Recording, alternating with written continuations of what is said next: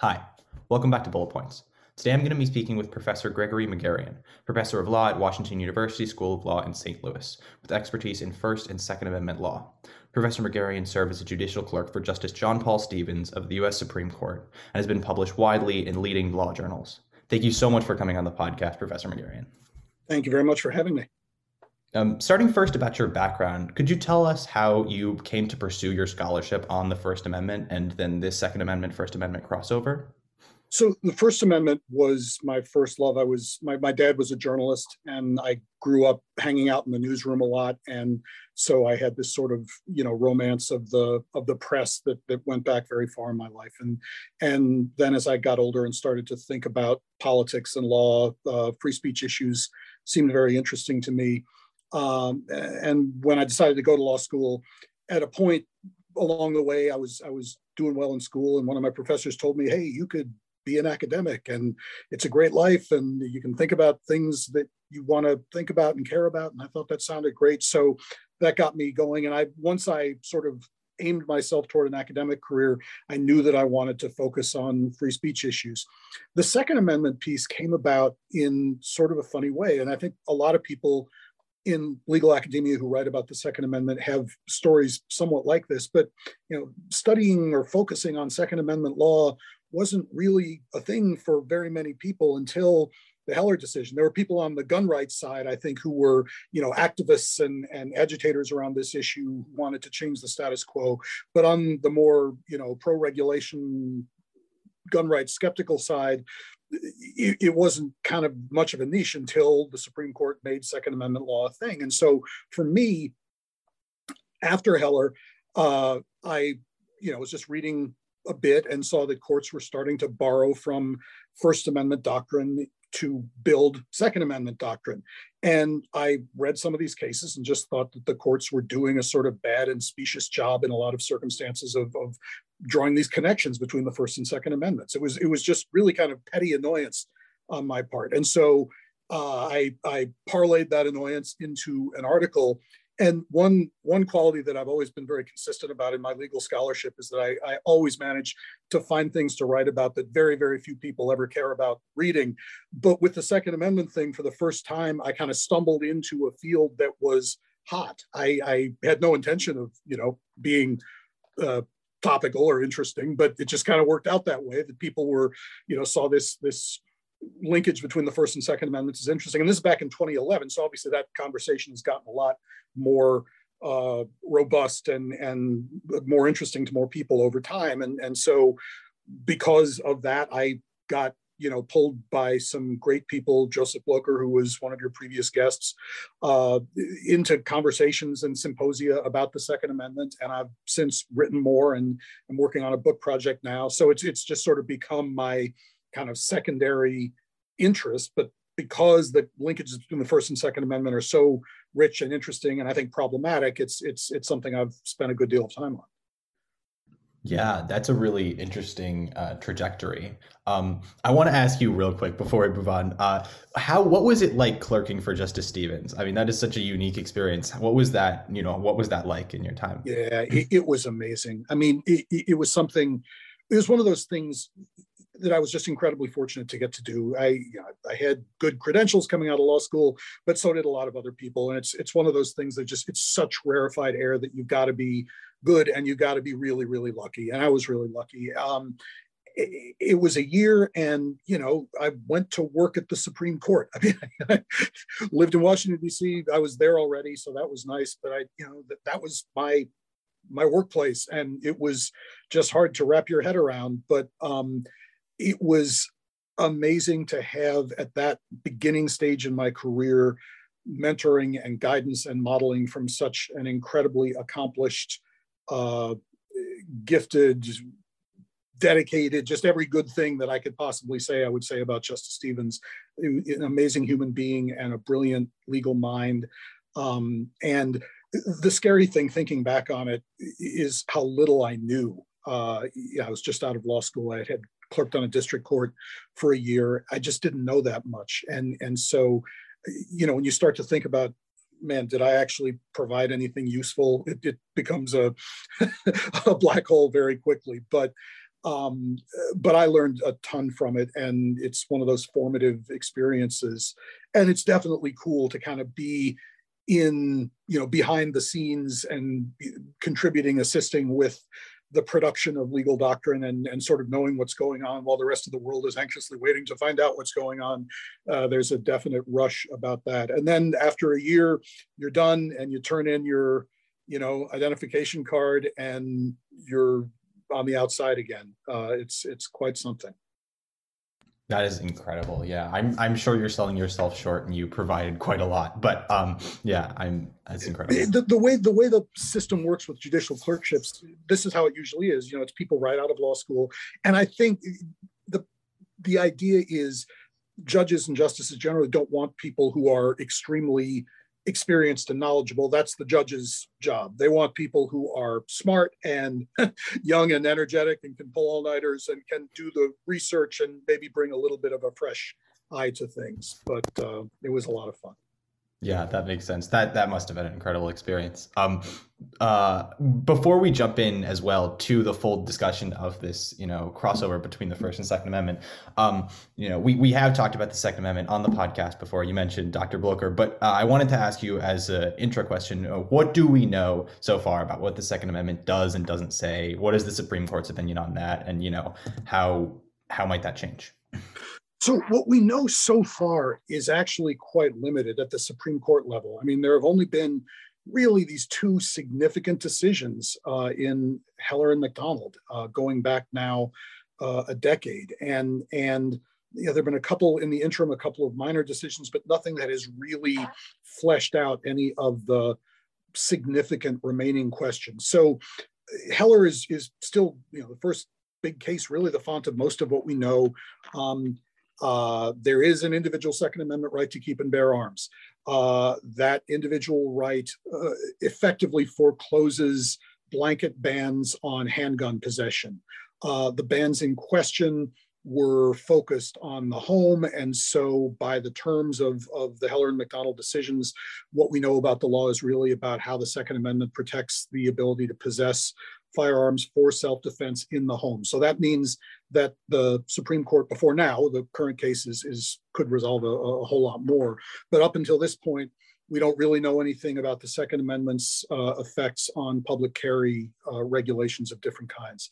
The, um, the Heller opinion gives some guidance suggesting that a, a lot of uh, conventional types, sort of familiar types of firearms regulations might not run afoul of the Second Amendment. Uh, it mentions, the opinion mentions in particular, um, sort of unusual, dangerous uh, firearms. Uh, we get a sense that uh, prohibitions related to uh, felony convictions, things like that, might be okay. Um, but we don't know about uh, uh, so-called assault weapons bans, for example. Um, so there's a lot about nature of weapons, degrees of regulation, and sort of objects of regulation, particularly the public versus home dichotomy that the Supreme Court up to this point has not resolved. And lower courts have certainly said a lot about uh, various of these issues. Lower courts have built a lot of doctrine, but with the Supreme Court seemingly now poised to revisit the Second Amendment and come back and flesh out some of these questions, uh, the lower court work over the past decade feels a lot more uh, provisional than it has uh, up till now. I guess the other big thing I could add would have to do with structures of legal analysis. So the Supreme Court in Heller and McDonald didn't really announce a test or standard. It certainly made clear that it was treating uh, this newly minted Second Amendment individual right as a serious fundamental right, and that suggested that review of this right would probably be on some kind of par or with some kind of parity with uh, review of other established constitutional rights like First Amendment rights. But there's a lot of variation within uh, established rights doctrines. So the lower courts have developed kind of a, a an analysis that um, in, in, in the parlance of, of sort of rights review, I guess you could call a species of intermediate scrutiny, you know, definitely a form of heightened constitutional scrutiny, uh, but not one that has seemed in practice to rise to the level of the strictest scrutiny that gets applied, for example, to racial discrimination, uh, content-based restrictions on speech.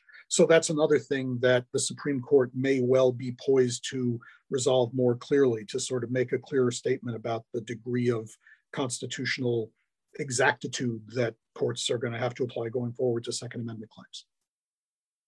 So, what is the scope of this dynamic between the First and Second Amendment? Are we talking about conflicting rights or conflicting interests? And I know in your papers you've mentioned that there might, there might perhaps be a difference between the two. You know, what what is that difference, and uh, you know, where does this dynamic between the First and Second Amendment exist uh, in that space?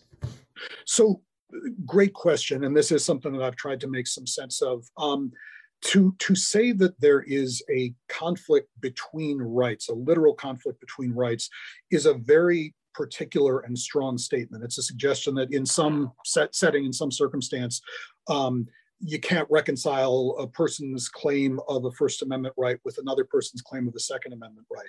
And I have not seen too many instances that I would say rise to that level. I think what's much more common and what I've talked a lot about is what you aptly described as a conflict between First Amendment and Second Amendment interests. So it, it, it isn't a, cir- a circumstance where a court would have to, you know, attempt to resolve strictly conflicting constitutional claims, but we're talking more about a circumstance. The classic example of this is public political protest, where there is a strong First Amendment interest that ultimately leads to, culminates in a First Amendment right, of course, to protest, to go out in public and march and rally and picket and advocate for political issues that you care about.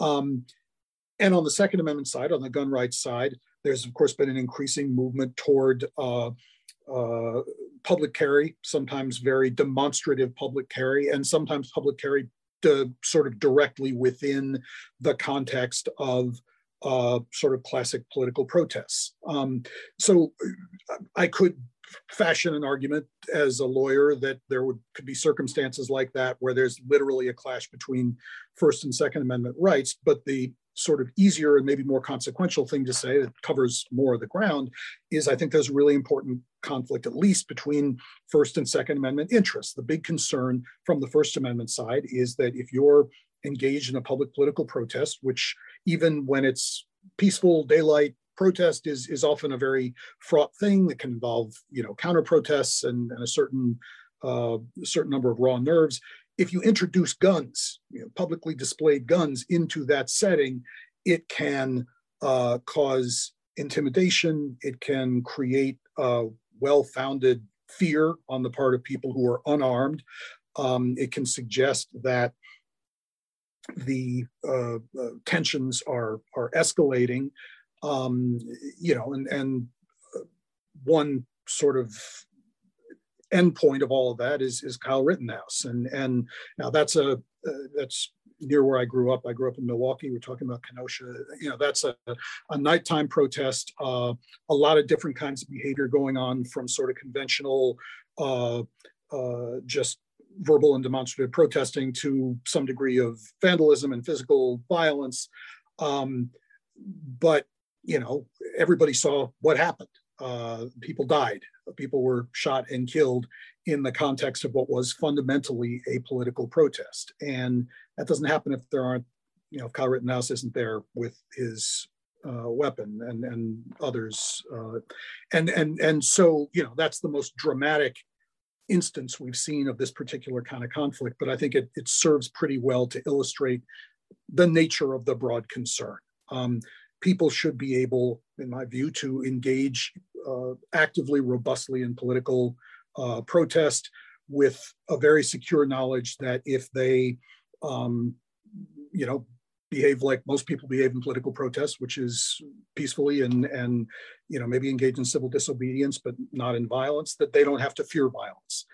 Um, now, you know, the biggest source of fear of violence, unfortunately, when it comes to political protests, has conventionally been from police. Uh, but now we've got a different kind of fear uh, Uh, of uh, potential violence from armed uh, uh, adversaries, antagonists, and and that I just don't think that's something that that that people should ever have to be afraid of. Yeah, yeah, absolutely. Uh, it's interesting, both you know, when you're talking about public assembly and public protest, uh, and and the Second Amendment. There's that uh, the the relationship where they are both explicitly rights of the people in the text of the Constitution, um, yeah. and so I think that m- maybe gets to the question of individual versus collective rights, because both of those you know have been debated over whether they apply to the individual and the the collective, um, you know, or individual and collective speech as well. Um, so how do those fault lines break down, and what might you say about the future of the dynamic between the two amendments? So one one thing I should probably take this occasion to say is that um, unlike very sensible, responsible, and and strategically thoughtful people such as Joseph Blocher and Darrell Miller and a lot of people with whom I agree about almost everything, I tend to be um, a little bit more uh, thoroughgoing in my critique of Heller. I think from a standpoint of political strategy, it makes sense to say, look, Heller is the law, and there's a lot that Heller doesn't settle, and so we can work with that. Um, and Joseph and Darrell and other people have done really, really good work coming from that perspective. Um, I choose to sort of lead with the proposition that I think Heller was wrongly decided. And of course, I acknowledge Heller is the law and, and that we have to deal with that. But I think it's important to uh, continue to sort of shine a light on just the incredibly specious reasoning of that case. And, and, and the, the heart of it is, and the reason I, I say all this is, is what you're talking about, the individual versus collective right. Heller essentially reads the preamble, the militia clause, out of the Second Amendment. Um, uh, Justice Scalia and Heller gave a sort of uh, half-baked explanation of, of how the preamble is is just sort of you know explanatory guidance basically. And, and that's ridiculous. I, one of the first things i thought actually when i came to think about the second amendment coming from a first amendment background i remember thinking wow we on the First Amendment side and the you know First Amendment scholars and thinkers, we spend a whole ton of time just perpetually arguing about the purpose of the First Amendment. And some and those are not idle arguments. Uh, depending on what you think the First Amendment is trying to do, what its purpose is, that's going to lead to different outcomes in all kinds of interesting areas. Campaign finance being one obvious one, where there are kind of First Amendment arguments on both sides of the big debate. And I remember thinking, if we had a First Amendment preamble, man, that would solve all kinds of problems. That would be great how awesome would it be to have a preamble? And here you get the Supreme Court wasting a perfectly good preamble uh, attached to the Second Amendment. And you know, that's kind of a flippant way of thinking about it, but I actually sort of believe that. Like the framers of the Bill of Rights did not write a great many words. They don't you know, attach a preamble to the Second Amendment just as a sort of gloss on, oh, you know, here's kind of roughly what we're talking about in spirit. They were obviously serious about the Second Amendment being linked to the organized militia, to the idea that the Second Amendment is a right that has a collective purpose. Um, now, one source of anxiety that that argument causes and has caused in more contemporary uh, debates is we don't have a militia now the way that we did in the late 18th and early 19th centuries. And that's true. And sometimes that happens with provisions of law, even provisions of constitutions. They have defined meanings and those meanings lose significance or lose scope over time. And in my view, that is what we would con- conclude upon a correct uh, interpretation of the Second Amendment, that the Second Amendment uh, is one provision by virtue of its specificity that just doesn't really have any operative work to do in the conditions of you know 20th even and certainly 21st century american life. And i think because the supreme court majority in heller did not want to reach that conclusion uh, which i think is a logically correct and, and even logically necessary conclusion the court had to just blow off the second amendment preamble. So and so and there's there's even another interesting dimension to this. The court in Heller and, and setting the stage for the development of Second Amendment law says, okay, what the Second Amendment is really about is individual self-defense.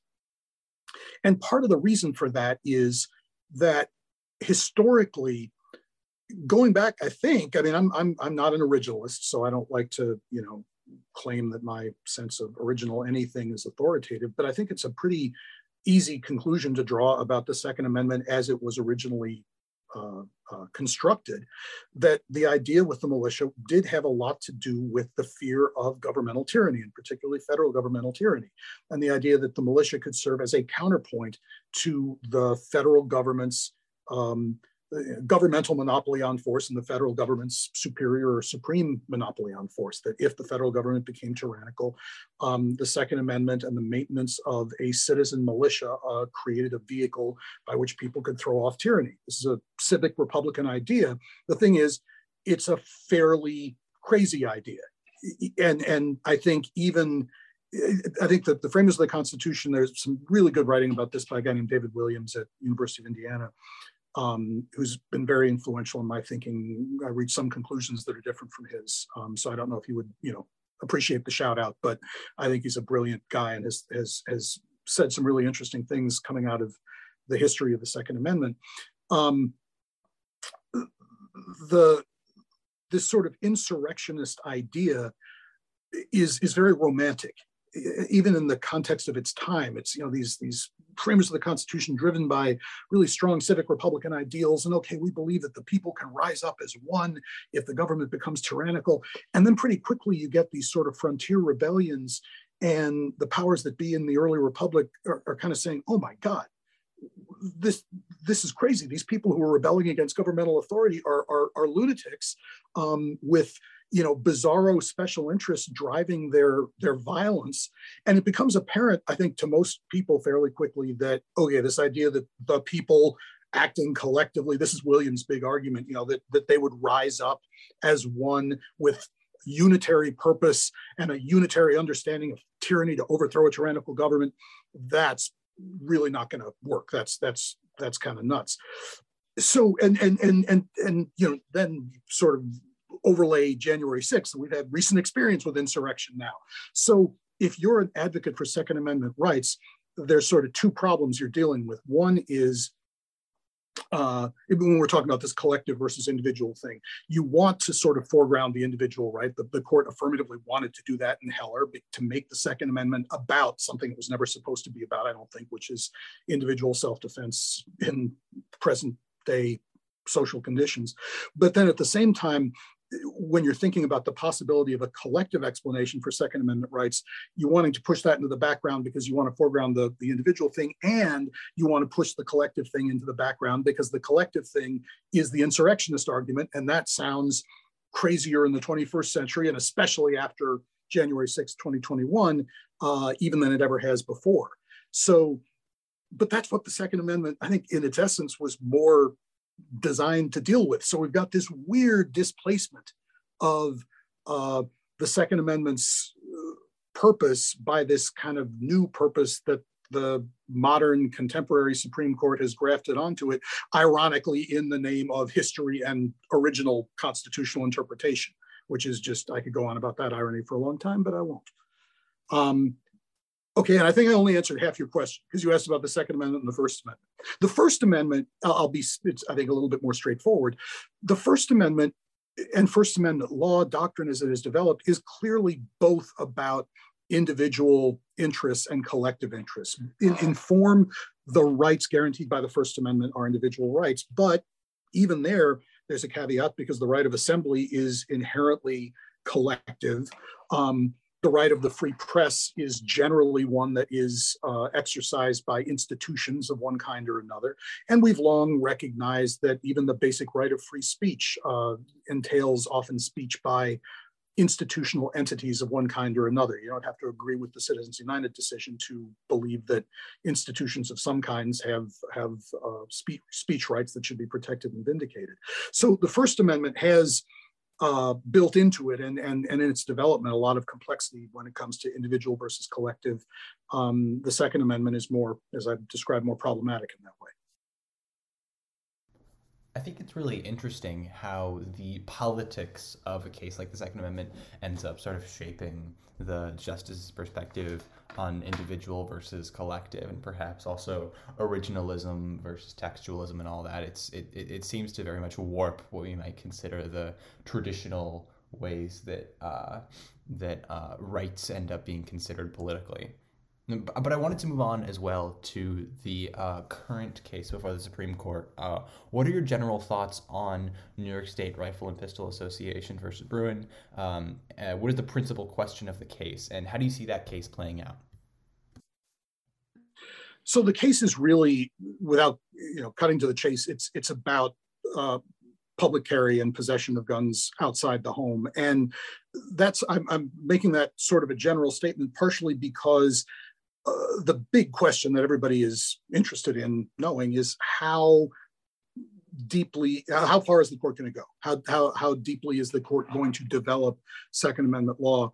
And i was smiling when you asked you know what do you think about this case? Because on one level my answer is i try not to think about it very much just because i'm very afraid of what's going to happen we, so to put this in a little bit of context the court decides Heller and McDonald, 5 4 decisions, and then is basically silent on the Second Amendment. And um, Justice Scalia had written Heller and Justice Alito had written McDonald, and these guys are certainly, you know, trustworthy, true believers in gun rights. But it's Justice Thomas more than anybody else who, in the intervening years, is sort of agitating at the margins, writing some dissents from denial of certiorari, saying the lower courts aren't taking gun rights seriously enough. They're treating gun, the Second Amendment like a second class right, and we should be taking cases to clarify that you know the Second Amendment is a first class right, and that gun rights are you know, constitutional protection for gun rights is really strong. And the rest of the court's majority doesn't really seem to have any interest in, in following along with that. Then Justice Gorsuch, Gorsuch joins the court um, and seems to, you know, have a little bit more sympathy with the Justice Thomas position. Alito may also have, you know, sometimes expresses some of the same sentiments. And then we get the big change, of course, which is the replacement of uh, Justice Ginsburg, the late Justice Ginsburg, with Justice Barrett. And we don't know exactly. Justice Barrett doesn't have a, a long paper trail on Second Amendment issues, but based on her general orientation, there's no reason to believe that she'll be anything other than another very reliable conservative vote on the court on this issue and many other issues. So suddenly you've got a six, three, uh, very strongly conservative majority. And even Justice Roberts uh, Chief Justice Roberts' institutionalism, which might cause him, and I, I, suspect has caused him, to discourage his colleagues from, you know, wrestling too much with the Second Amendment because it's a fraud issue um, that's going to make headlines and bring all kinds of positive and negative attention on the court. His view isn't enough to prevail anymore because if the other five conservatives decide they want to make hay on the Second Amendment, is sort of similar dynamic with the uh, likelihood or possibility that Roe versus Wade will be overruled. The institutionalist doesn't doesn't have the swing vote to say, okay, let's cool our jets here. I'd love to do what you guys want to do, but I'm afraid of the consequences. Um, you know, he's got to get one of the other five to agree with him in order to put any kind of brakes on on what the court is doing. So we got a range of possibilities with the New York case. Um, one possibility is that the court could use it as a very broad vehicle for uh, fleshing out and strengthening gun rights in all kinds of directions, making comprehensive statements about public carry. Um, it, would be, I think, relatively easy for the court to do that. Um, there's a possibility, I don't think it's a very strong possibility, that the court will continue to be uh, somewhat modest and incrementalist in its approach to the Second Amendment and not say very much. It might just say that the New York law here was just too extreme and the extent to which it restricted uh, uh, transport and, and possession of guns outside the home. You could certainly rule narrowly without you know, it's not difficult to imagine how, how that would look. And, and it would mean that a certain number of rigid laws like New York's here would be struck down, but, but uh, it wouldn't be super consequential. The other possibility, which is you know realistic, and and here's I really can't give odds on this, is that the court could be both um, interested in strengthening the Second Amendment and somewhat incrementalist. That is, the court could could say, you know what, we've got plenty of time. Uh, there might be reasons either of timing or of the circumstances and particulars of the New York case uh, that might lead us, uh, the conservative majority, not to want to build a huge edifice on this case. So we'll be relatively narrow here, but we will make clear that we are going to be back in the Second Amendment business going forward, and we'll just take a multiplicity of cases over an over a period of years and and build the Second Amendment and strengthen the Second Amendment that way. Um, I could see that happening but I, I, don't feel like I've got enough of a handle on the nuances of the case, let alone the minds of the Supreme Court majority to know whether they would be likely to take that path. So, so should the court rule in favor of the New York State Rifle and Pistol Association, which, as you said, is a likely possibility, um, gun rights outside the home would be constitutionally recognized. What impact might that have on this question of the First Amendment, Second Amendment dynamic? So first of all, to, to, to reiterate and to sort of preface this, it depends on how far the ruling goes. One thing about Supreme Court decisions, so if the question is, is the court going to rule in favor of the New York State Rifle and Pistol Association? I'd say the answer is almost certainly yes, unless they find, uh, uh, you know, accept some procedural argument to to uh, ditch the case. Um, but I can't see a scenario where they uphold the law on its merits. So they're going to rule in favor of the New York State Rifle and Pistol Association, other things being equal. The question is, how much do they say?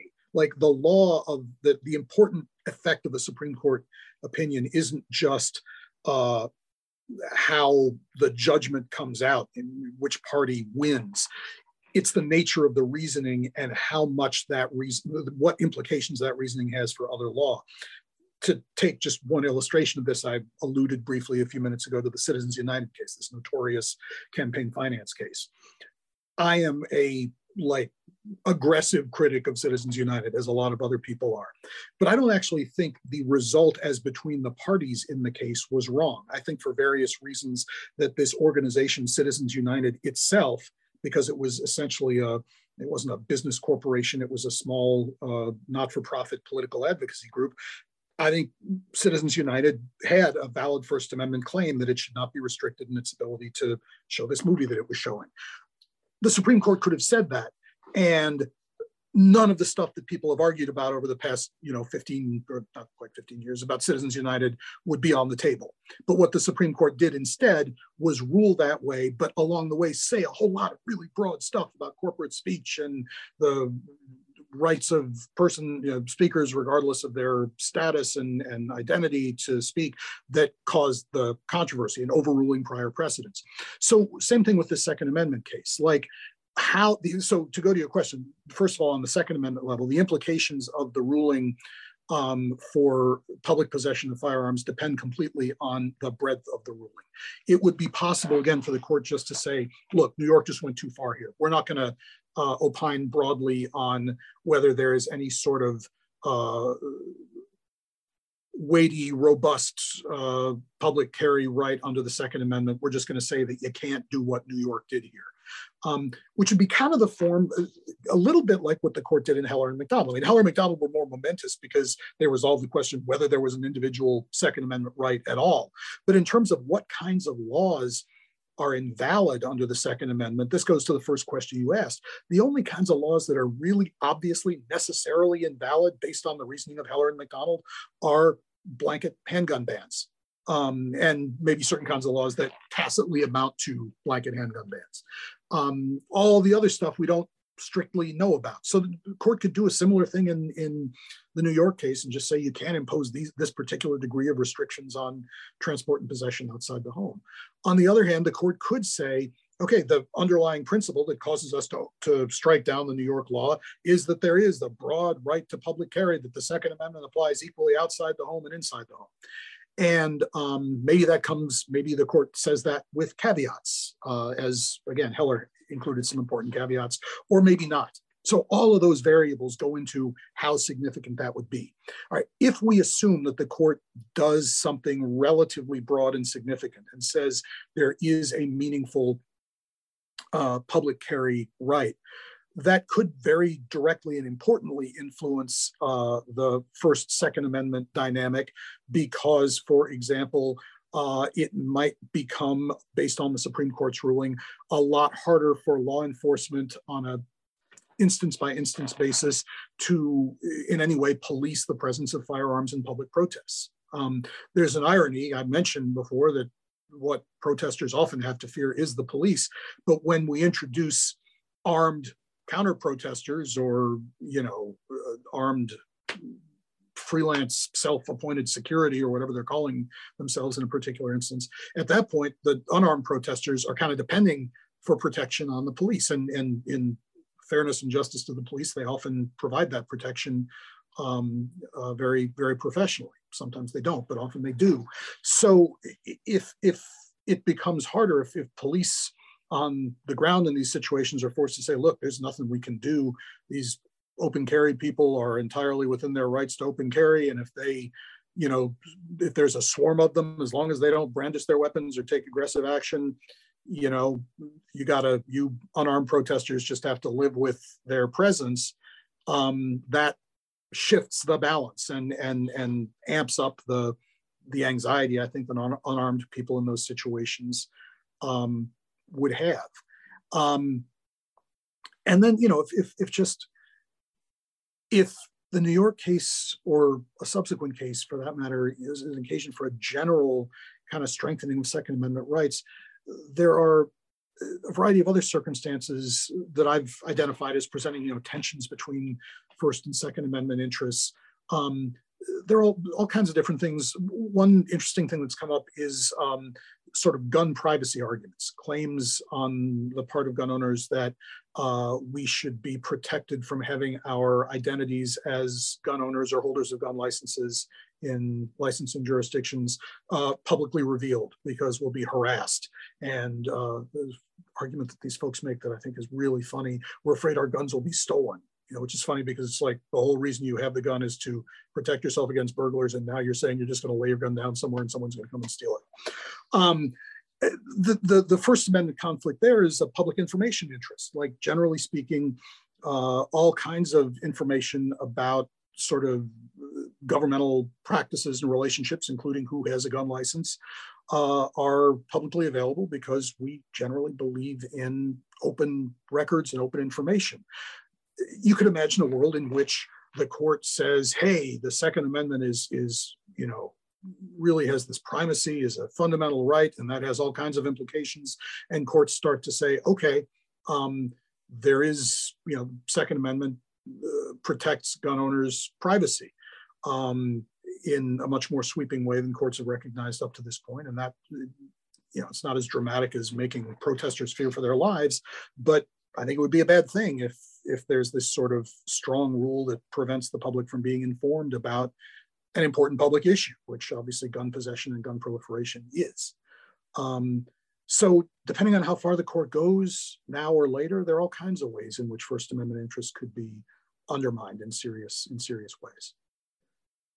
Uh, I wanted to ask you in particular about one way that one amicus brief brought up. This was an amicus brief filed by uh, New York City religious leaders that argues that a decision in favor of the New York State Rifle and Pistol Association uh, that would make uh, that a decision that would make concealed carry licenses more easily accessible would damage First Amendment rights, and particularly, obviously, because they're religious leaders, the uh, right to the free exercise of religion and the right of the people to assemble. Um, what do you think of this point? And you know, I know that this is sort of uh, maybe not exactly what you've been focusing on. But what role does free exercise of religion might have in that conflict between the uh, First and Second Amendment interests?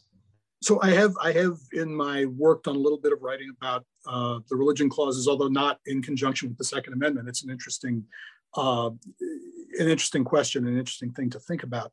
I'll start by by broadening the point a little bit uh, because it does relate to some other things as well. So there are, and this is a, a familiar form of gun regulation, different kinds of institutional settings in which governments either allow or mandate gun restrictions. Um, so, in the simplest form, uh, there are plenty of regulations, a fairly commonplace uh, legal state of affairs to say that uh, owner, private business owners may, in their discretion, assuming uh, open carry is generally legal, decide that they wish to prohibit uh, guns within their establishments. Um, there are laws that mandate uh, gun limits within government buildings, the one that people point to a lot uh, as a sort of irony, particularly in conservative states like my state of Missouri being rules that say you can't bring guns into the state capitol. Um, so, you know, you can't have a firearm in the gallery to watch the legislature pass more and more uh, permissive gun regulations, uh, permissive everywhere, but, but where it's happening. Um, uh, you know, public libraries. One one big one that people like me think about a lot because it affects our self-interest is universities. I happen to teach at a private university, which can do whatever it wants and does uh, maintain a gun-free campus. But at public universities, in a lot of you know big pro-gun rights states, there's been legislation requiring that the universities uh, permit uh, concealed carry and so people have argued, and this kind of is now dovetailing with the argument you're talking about from religious leaders, uh, the activities that we're engaged in uh, in the classroom, sometimes vigorous, contentious discussions, are like uh, political protests might be going to be suppressed and, and dampened by the fear that guns might be present. Concealed carry might not have quite as dramatic an effect in that regard as open carry, but in a lot of these uh, fights over campus, so-called campus carry rules, the, the the debate is so prominent that that you know people reasonably assume okay somebody in this classroom of 100 people is going to be availing themselves of their um, concealed carry rights. In the religious setting it's it's it's almost even more dramatic because many most religious communities to one degree or another um, you know maintain a, a, an environment and a practice of sanctuary of of refuge from uh, pressures and temptations and, and evils of the outside world, prominent among those uh, evils being violence. And, and so these are places of peaceful worship and contemplation. Um, obviously, different religious communities have different views and different attitudes, but I think that's uh, a fairly ubiquitous attitude. And so, and of course, I, we can't talk about this without talking about the experience of violence that religious uh, uh, that that you know religious communities have have had, uh, particularly um, you know we're not talking about majoritarian white Christian communities as much as we're talking about uh, Jewish synagogues and Black Christian churches and um, uh, mosques and and you know other sort of minority religious uh, entities. So the fear of violence I'm not a religious person, I'm not a member of a religious community, but I can't imagine, especially just thinking uh, uh if I were Jewish, yeah, I'm a lot of Jewish friends, a lot of friends who fall into all these categories, but uh, what it would mean to know that um, the law was was making it easier for guns to be present in an area where I know people have, you know, members of my community have been killed. Um, uh, I can't imagine countenancing that and, and, i would be you know so I, those folks are speaking out and I, I, support them and join them in speaking out against these kinds of permissions. So yeah like now there are some people uh, we've obviously had situations and arguments where you know, it's the version of variation on the classic good guys with guns argument. Hey we want to have people with concealed weapons in church because if some crazy person comes in from outside then we've got someone who can defend the community. And you know that has happened, but it hasn't happened very much in churches or elsewhere. Um, the good guys with guns argument is maybe the, the, the greatest kind of emotional appeal that gun rights argument, the gun rights proponents make. One thing that it's predicated on is that we know the difference between the good guys and the bad guys with guns. Uh, you know, after the fact, if somebody shoots down a, a crazy person with violent intent, okay, we can say who was the good guy and who was the bad guy. I, I, can acknowledge that. But before the fact, when we're talking about what do we want the state of affairs to be, um, you know, who knows whether the person entering the church with the weapon is the good guy or the bad guy, is the person with ill intent or the person with benign intent. Um, so uh, I think I very well understand the arguments coming from religious leaders, and certainly this has implications for free exercise. There, there's a close parallel between free exercise and free speech. Not always, but formally, both of these rights are substantially about being able to engage in a kind of expressive activity. You can even say, in some ways, free exercise is, is a, a, a component or subset of free speech with its own special considerations driving it. Um, the same kind of chilling concern, silencing concern, concern about about making people afraid in a situation where the last thing that they should have to be is afraid. Those same considerations uh, come into the free exercise setting as well. I wanted to piggyback on on one thing you mentioned there that that idea of sort of guns as this protected element of a person. You know, I know you mentioned laws, and I, have read about laws that sort of uh, differentiate from guns as a you know as opposed to like many other you know thing that one might possess as something that you can't discriminate on. You know you can't tell someone that they can't bring a gun into this area or, or, or some element of private property. Could that perhaps also have a dynamic with first amendment rights and particularly you know private property rights um, or when it comes to you know those individual freedoms of someone else coming into my space and uh, having a, some sort of conflict over their gun ownership Oh yeah, absolutely. I mean, it, it's very interesting. The rights that the the, the, the sort of substantive, uh, fundamental constitutional rights that that predate the Second Amendment, which is to say all of the other rights, um, have tended to be things that we think of in in fairly elemental terms. You know, some rights are literally rights of identity, rights against discrimination based on race or gender or sexual orientation, gender identity, religion. Um, you know, religion isn't an innate characteristic, but it's something that we think of as an innate characteristic, as tantamount to an innate identity characteristic. And then you've got speech and assembly um, and religious practice as opposed to, to, you know, simple religious belief. These things are active, but we very strongly distinguish these First Amendment protected rights from ordinary conduct. Um, and, and a big part of that distinction, as I think your, the premise of your question takes into account is the idea that these are very personal things, that they are a part of who we are, that the ideas that we hold and that we might want to express are an important part of us that should not, uh, uh, presumptively should not be severed from us, that we should not have to um, disavow uh, or, or be forced to abandon.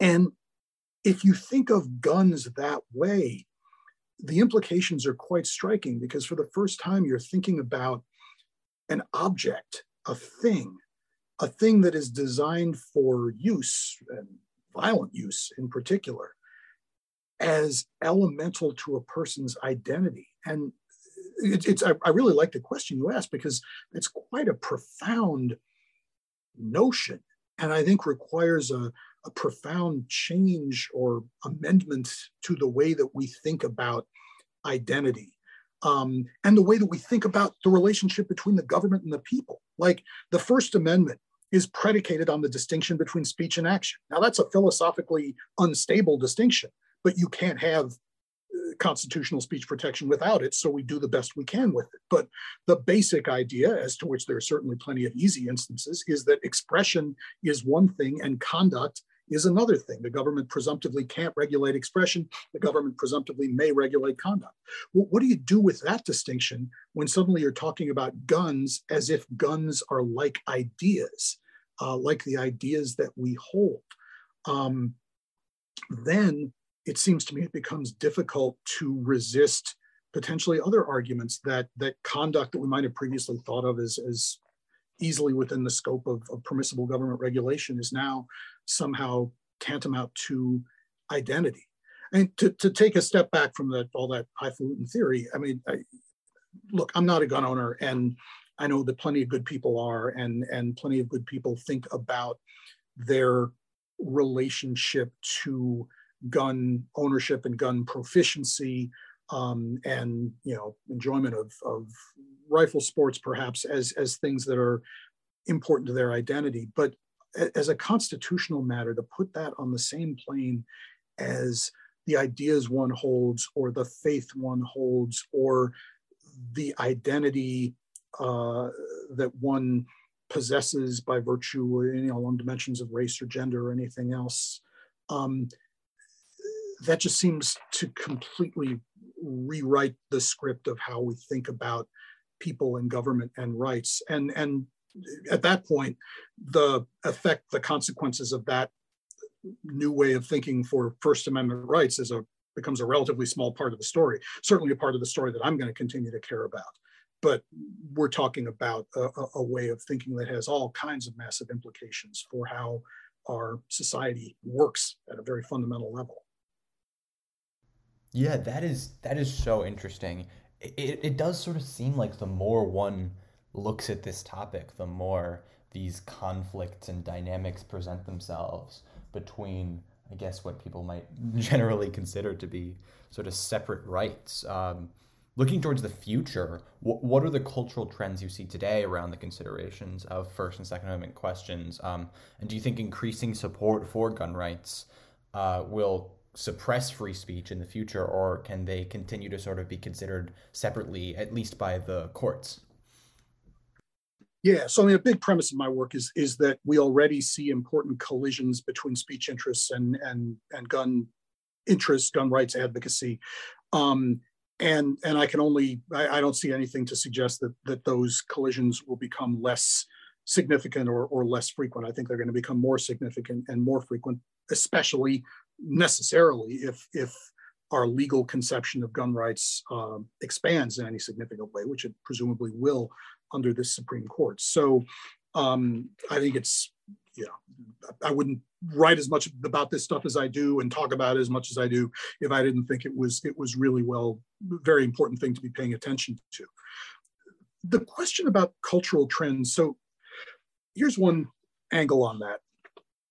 I think we are seeing, and this is not unusual. I, I think First Amendment rights and ideas about free speech have always been um, at least as long as I'm aware, uh, areas of, of cultural conflict.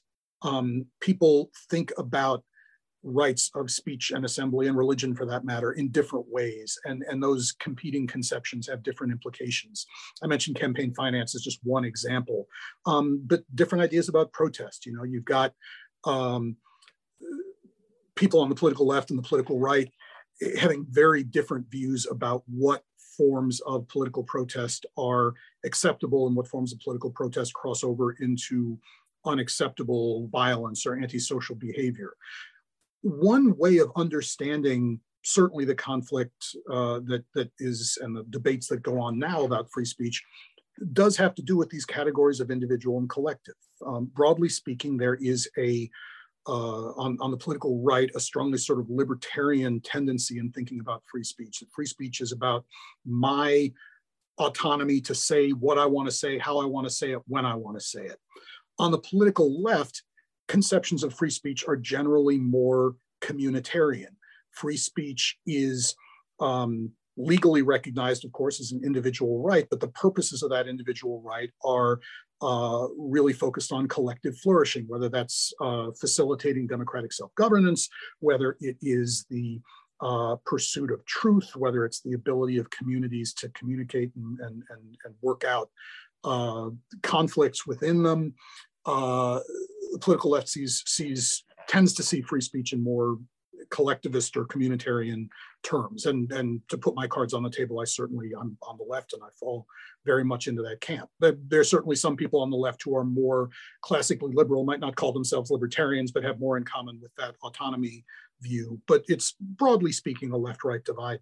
What's interesting is that with gun rights, at, at, least as far as I'm aware, you know, there's plenty of action within the gun rights community that I'm not privy to. But it seems like on a broad cultural level, the debate about gun rights isn't within gun rights. It's about the validity of gun rights in the first instance. Um, the political left being more skeptical of and opposed to uh, robust understanding of gun rights, and the political right being very committed to a robust understanding of gun rights. And that's kind of an interesting contrast because it suggests to me, I mean, I think there are obvious political and I think also theoretical affinities between the very libertarian version of free speech theory and the mainstream of gun rights theory.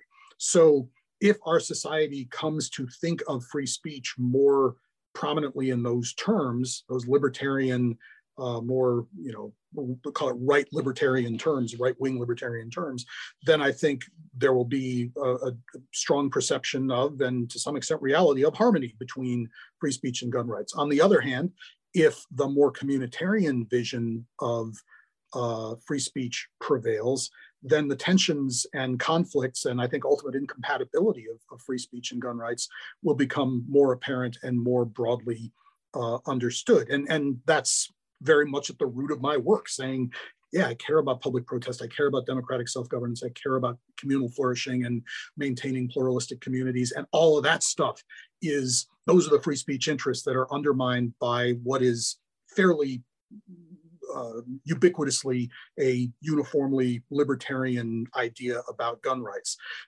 The poss- I've considered and written about the possibility that you could come up with a communitarian explanation for gun rights, and I basically rejected it because, as we were discussing earlier, the communitarian explanation for gun rights is insurrectionism, and nobody in their right mind really wants to wrap their arms around that idea. Um, so the conflict, I guess, I guess what all of this is to say that conflicts about the meaning of free speech are very significant for figuring out what the relationship between free speech and gun rights, between speech interests and gun interests is going to be and is going to look like going forward. That's an incredible answer. And, and before we wrap up, uh, I just want to say, is there any resources you'd like to shout out if listeners want to, you know, learn more about this particular topic and niche of First Amendment and Second Amendment crossover? Well, I, I, wish I could. I wish I could point you to my book, but I haven't really finished writing it yet. Um, there, there are. Um, I'll just mention a few people and and their names that uh, partially have come up before. But but in, in, the legal academy, and there are people working on this in other other fields that that I'm not as as familiar with. But uh, Joseph Blocher, who was on your uh, podcast before, his colleague Darrell Darrell Miller at Duke uh, Timothy Zick at William and Mary, Marianne Franks at Miami. These are the people in the legal academy that have written, uh, I think, the most and have all written very interesting and, and thought-provoking things about, uh, in various ways, the relationship between First and Second Amendment rights. And uh, these days, I guess you can, you know, put those names out there because folks who are listening to this can can just go Google the the names and find their work, most of which is available online. But but those folks, in addition to the writing that I've done, I think that's the the the sort of core body of stuff on the on the legal academic side that that people might look look at if they find this stuff interesting. Thank you so so much for coming on the podcast, Professor Magarian. This was incredible. Um, it was it was so uh, amazing to learn about this this uh, way of seeing the Second Amendment. I hadn't really thought about it ever in that in that way. Thank you so much. It's my great pleasure. Thanks for for having me and for for thinking this through, asking so many thoughtful questions. It's it's great to get to engage about this stuff, and I really appreciate it. I'm really really looking forward to uh, to reading your book when it when it does come out. Thank you so so much again.